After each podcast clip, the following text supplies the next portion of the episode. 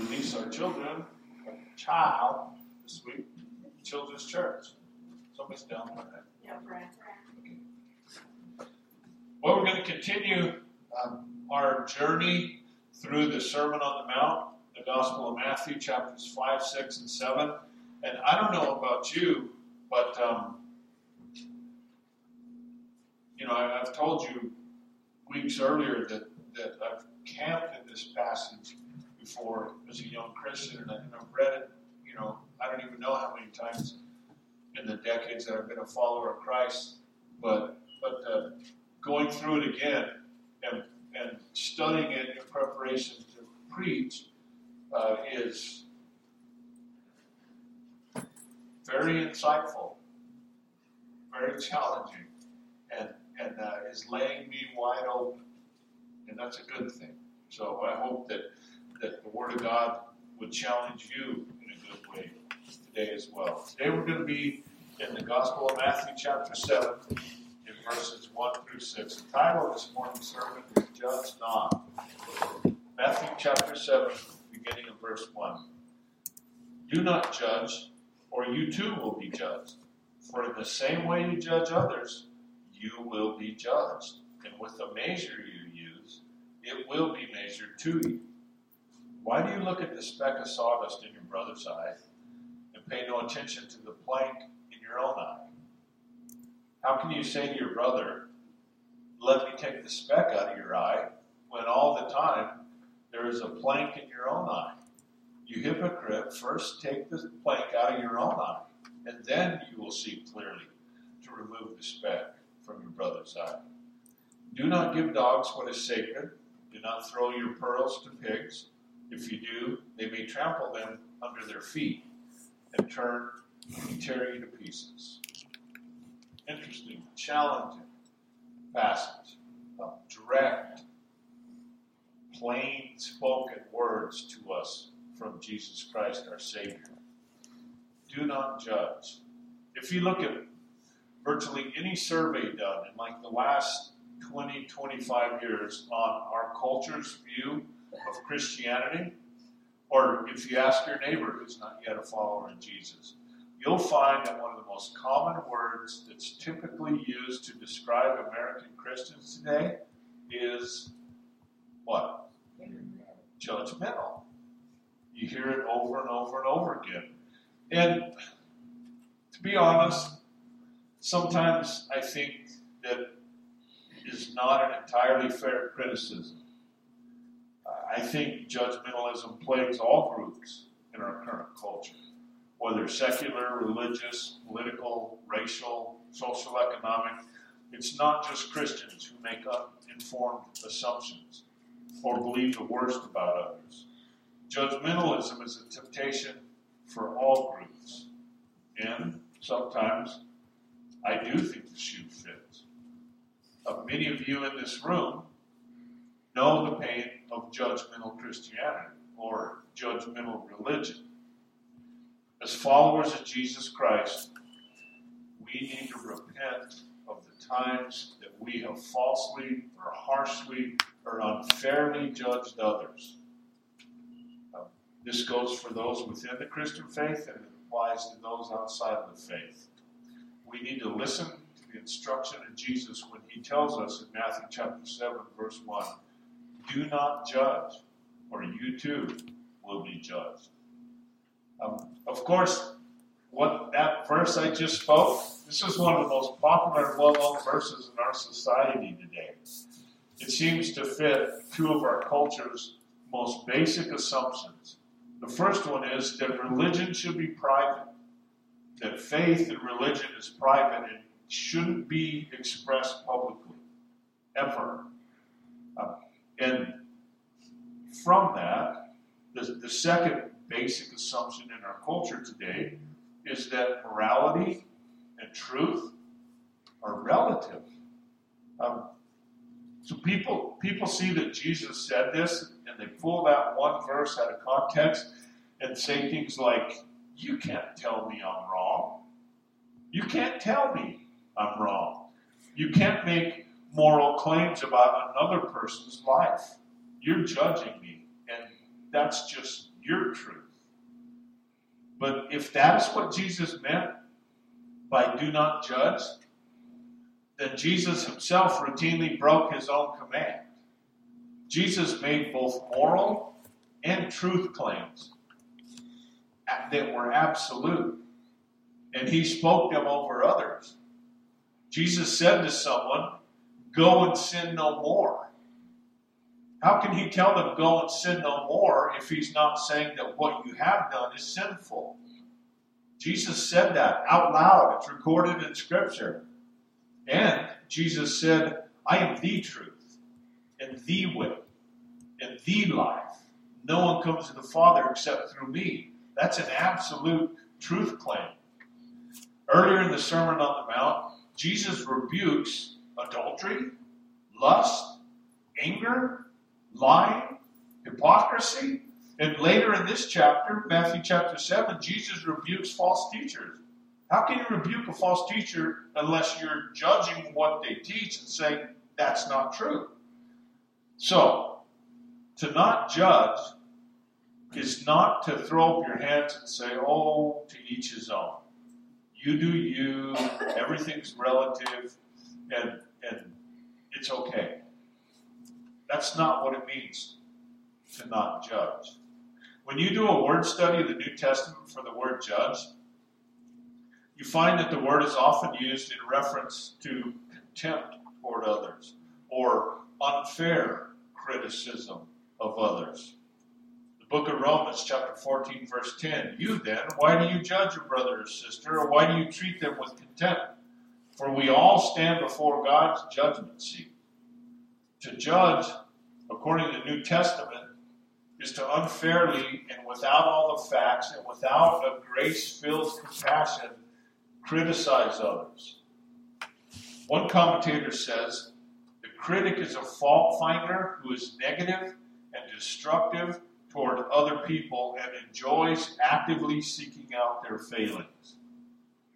He puts the worst possible construction on their motives, pours cold water on their schemes, and is ungenerous toward their mistakes. Wow.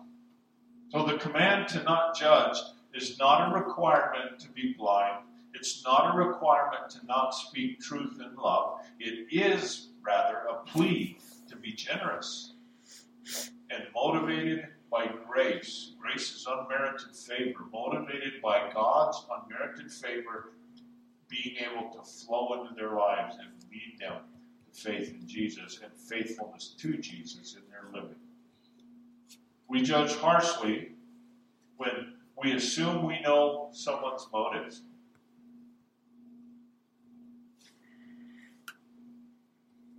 How often has someone not only told you something critical about somebody, but they knew why they did it, told you all about why they did it?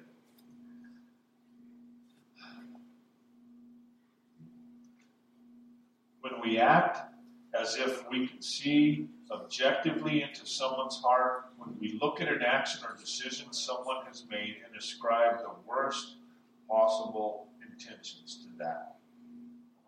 When we make assumptions about someone based on their race, when we doubt someone's sincerity, when we look past all the good and true in a person's life and find the one or two faults and zero in and point that out, and remark how we could have done it better. When we define people by their worst moments, their worst mistakes, their worst failures, when we refuse to give the benefit of the doubt or write others off too soon. I don't know about you, but some of the most painful moments of my life are when I have been unfairly and harshly judged or criticized when others have reached a verdict about me and pronounced it and applied it over my life or my family's life without knowing all the facts or without doing so in a grace filled way. I carry deep wounds from these moments. And some of the most regrettable mistakes of my life have been when I rashly or unfairly judged others. Um, I know that I could, and I I should have done better. We need the Spirit of God to heal our wounds and to forgive us for the wounds we have inflicted on others. The role of Satan in our lives is to accuse and define us by our worst faults and failures. The role of the Holy Spirit in our life, however, is to forgive us of our faults and failures and define us by the work of Jesus Christ. As followers of Jesus, our greatest desire should be to be like Christ and to walk in the Spirit. So when we judge harshly, we're actually doing the work of the devil. So, how do we do this? How do we be people of grace and mercy? How do we seek the way of Jesus in this area in our lives and in this walk in the Spirit? I want to give you four changes or four shifts that we must make in our lives in how we relate to ourselves and to others. The first change, shift number one, is from self righteousness to repentance. The Gospel of Matthew, chapter 7, verses 2 and 3. For in the same way you judge others, you will be judged, and with the measure you use, it will be measured to you. Why do you look at the speck of sawdust in your brother's eyes and pay no attention to the plank in your own eyes? One of the reasons we find it so easy to pass judgment and criticize or assume the motives of others is because we actually think we're better than them. Um, Jesus is telling us we're so self righteous, judging the specks in their eyes, that we don't recognize the planks sticking out of our own. One of the ways you know that you are judging others is when you are more outraged by someone else's sin than you are embarrassed by your own. A great biblical example of the speck and log speck and plank is Jesus' parable of the Pharisee and the tax collector in Luke chapter 18. They both have gone to the temple to pray. And this esteemed religious leader, he goes to the temple to pray and, and looks around and says, Thank you, I am not like that loser over there. He doesn't recognize his own sin. He, he doesn't recognize his, his need for God's mercy grace. He's so preoccupied with judging the tax collector that he begins to feel self righteous. And then there's this tax collector. And tax collectors had a bad reputation. They had turned their back on their people and their nation and, and were the, the agency through which Rome taxed Israel. And they taxed more than they needed to collect and turn in, and they kept the difference and became rich. So, this tax collector, there at the temple, in humility, confesses his sin and pleads with God for mercy and forgiveness. And Jesus says, the attitude of the tax collector leads to God's forgiveness, and the attitude of the Pharisee leads to God's judgment. Man, I can't imagine how controversial that was when Jesus said that when he was on earth. And and I I think there might have been some people who had a bad reputation in society that for the first time dared to hope that they could be forgiven and included in the kingdom too. And, and I can also imagine some people that had uh, developed a perception of righteousness that might have been a bit infuriated with Jesus that day. There's a strong temptation for us to look at others, point out their faults, and then feel self righteous because we're not like them. This is where many people have been hurt the worst by churches and Christianity, by Christians who, because of their superior behavior, their what they believe to be their superior behavior or their supposed moral standing, have earned the right to talk about or shame or condemn others for their behavior. For this, the Church of Jesus Christ must repent. We think we have to set the world straight. Well, you know what? That's God's job, not ours. There will be a judgment day when all actions and motives will be sifted, and it will include our own. Um, God is the judge. Only He has the authority to condemn. We don't have the clarity to make that judgment because we have a plank sticking out of our eye while we're trying to look at the speck of somebody else. Uh, and again, I know that many of you, myself included, have been burned by religious hypocrisy. And the, and the temptation when we have been burned by religious hypocrisy um, is to be a religious hypocrite. And um, you may know that it is the hardest and most persistent struggle for your pastor and his family. The temptation when we have been hurt by self righteous people is to become self righteous ourselves. And sometimes it feels like the hits just keep coming. It, it amazes me how many people have such freedom to talk about the pastor and his family when they're not there. So, please, please strive to avoid that as your reaction. It is a sign of spiritual maturity to recognize spiritual hypocrisy in the church and want to separate from it. That's a good thing. It's a sign of maturity. The next sign of spiritual growth is to admit the same hypocrisy that's present in someone else in the church just might be present in yourself, in myself. And then repent of it, turn from it, confess it, be forgiven from it, be free of it. When you recognize that, beg God to forgive us and change our hearts. Here's what I think Jesus is teaching get right with God. You get right with God. I get right with God. Um, personally. Because no matter who you are or what you've accomplished or trauma you've experienced, you don't have to answer to God for someone else's hearts and motive and sin. You answer to God for your own. And we all fall short. We all need a Savior. The gospel, the good news that Jesus saves, points us to repentance, to confession and turning from it and living without that anymore. It points us to repentance, not critique.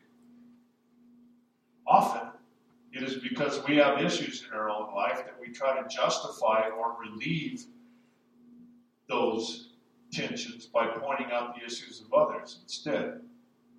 Jesus says all of your critiques of others must first be directed at your own heart.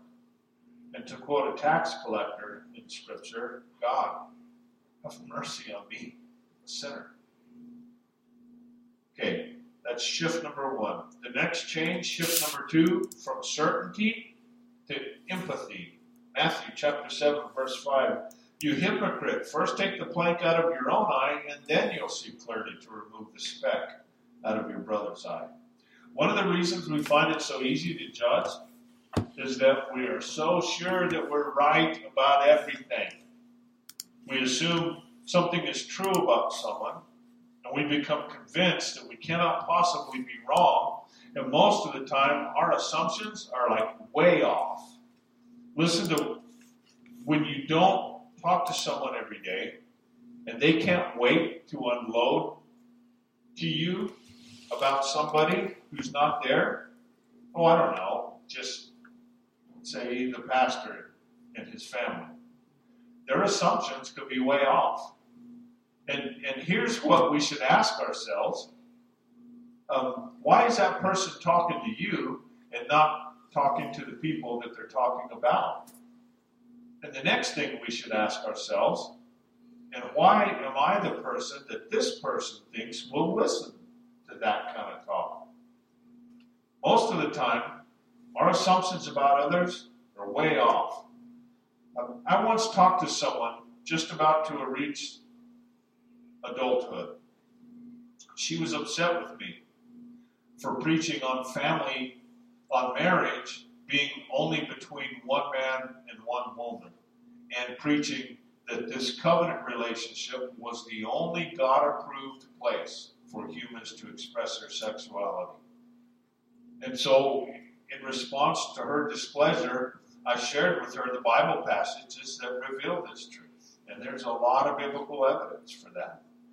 But she remained upset with me. She stated that she, she knew Christians who said bisexuality was okay, and there were other relationships for the expression of human.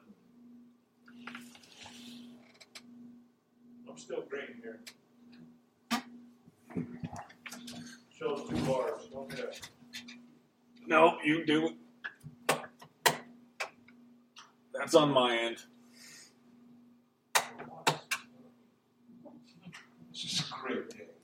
Back. Okay.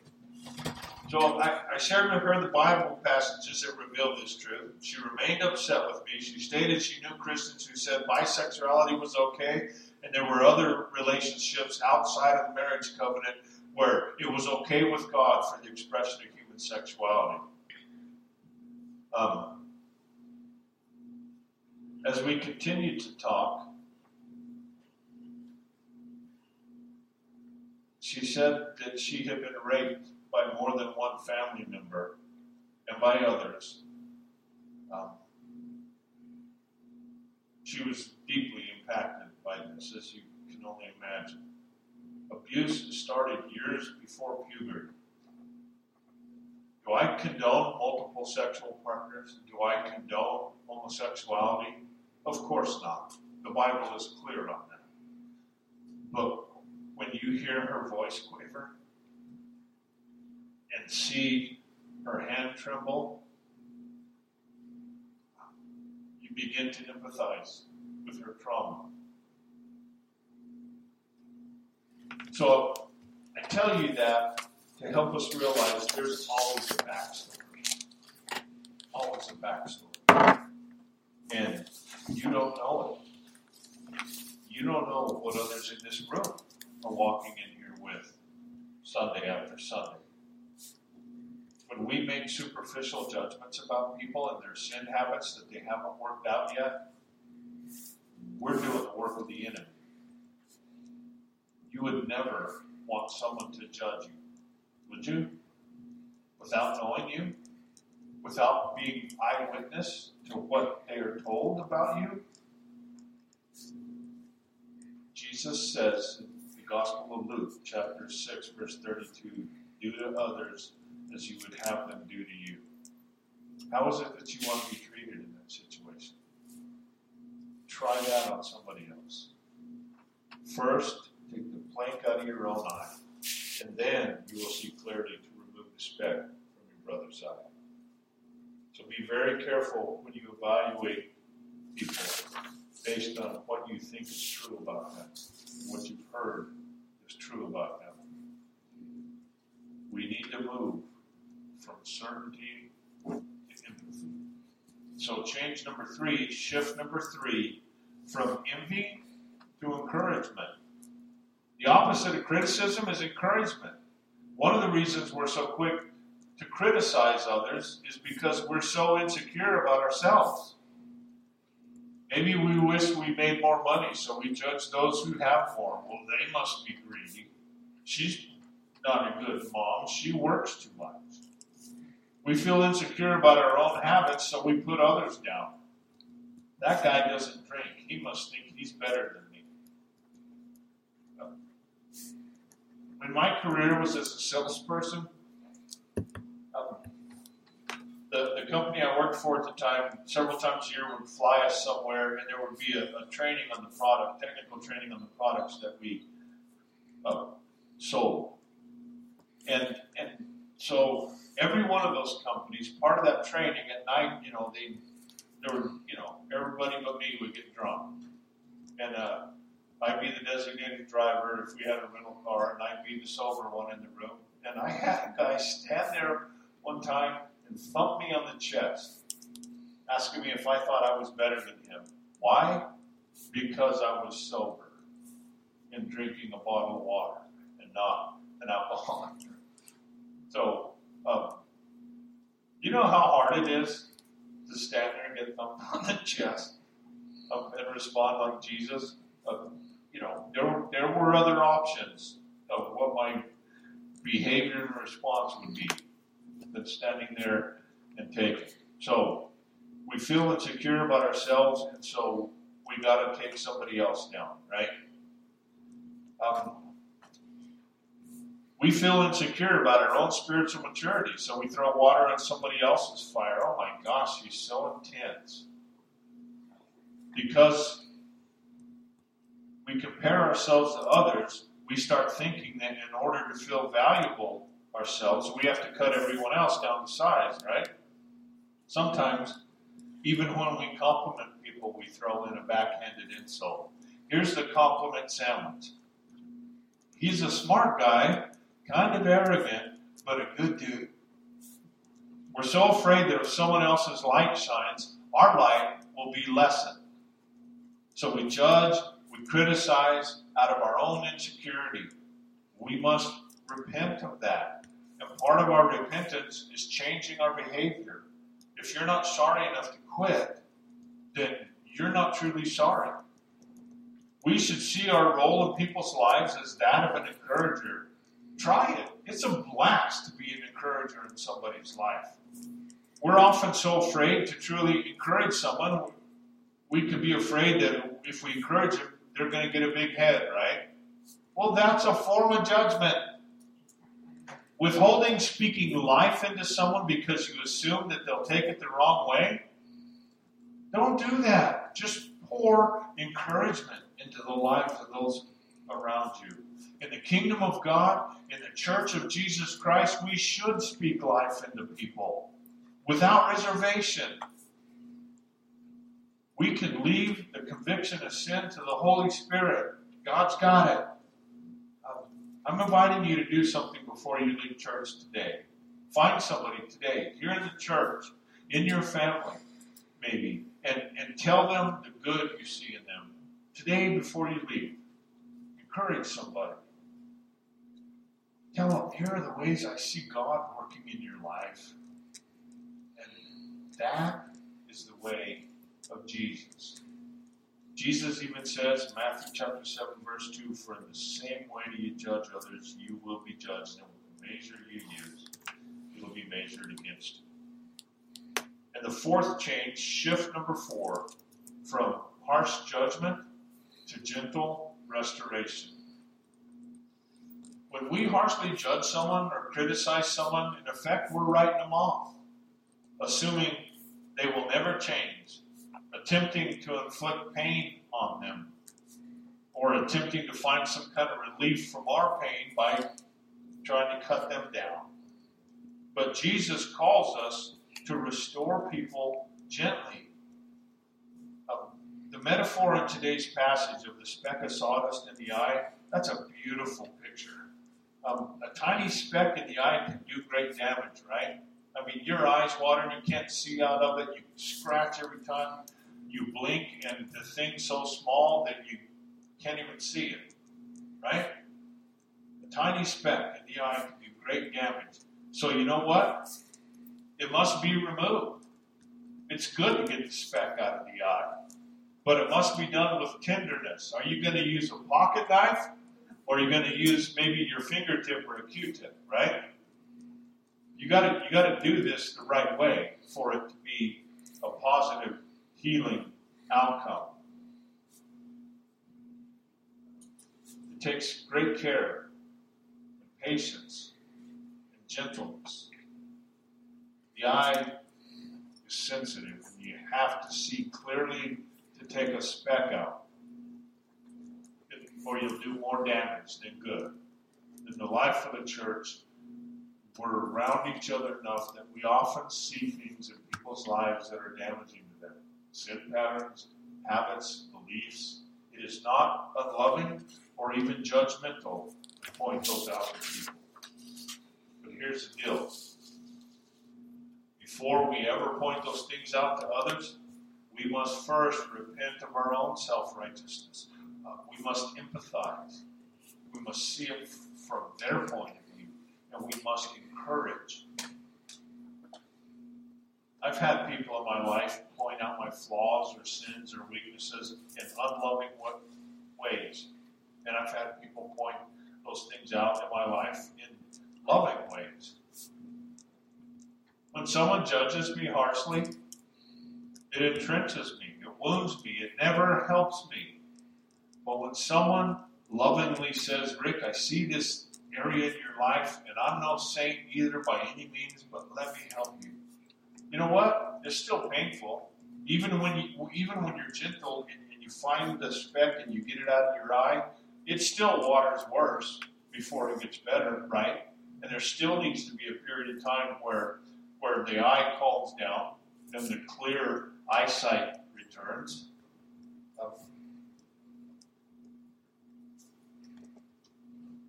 But it is the kind of pain that leads to healing. That's entirely different pain of a critical spirit. If you see sin in someone's life, and you're trying to figure out if you should point it out to them or not, if you haven't wept for them and for their sin, if you aren't truly heartbroken, you probably aren't ready to speak yet. If you want to come in judgment because you got all figured out, you got it all figured out, and how can they be acting like that? Then keep your mouth shut for a while longer. And repent and empathize and encourage. And then, as God leads, you'll be ready. So, this was the pattern of Jesus. He called us on our sin, but it breaks his heart to see us pursuing things that hurt us. He called us on it because he knew that it hurt us and that it would, in fact, destroy us if we continued in it. it that's empathy. That's seeing it from our point of view. That's interceding in a way that leads to healing.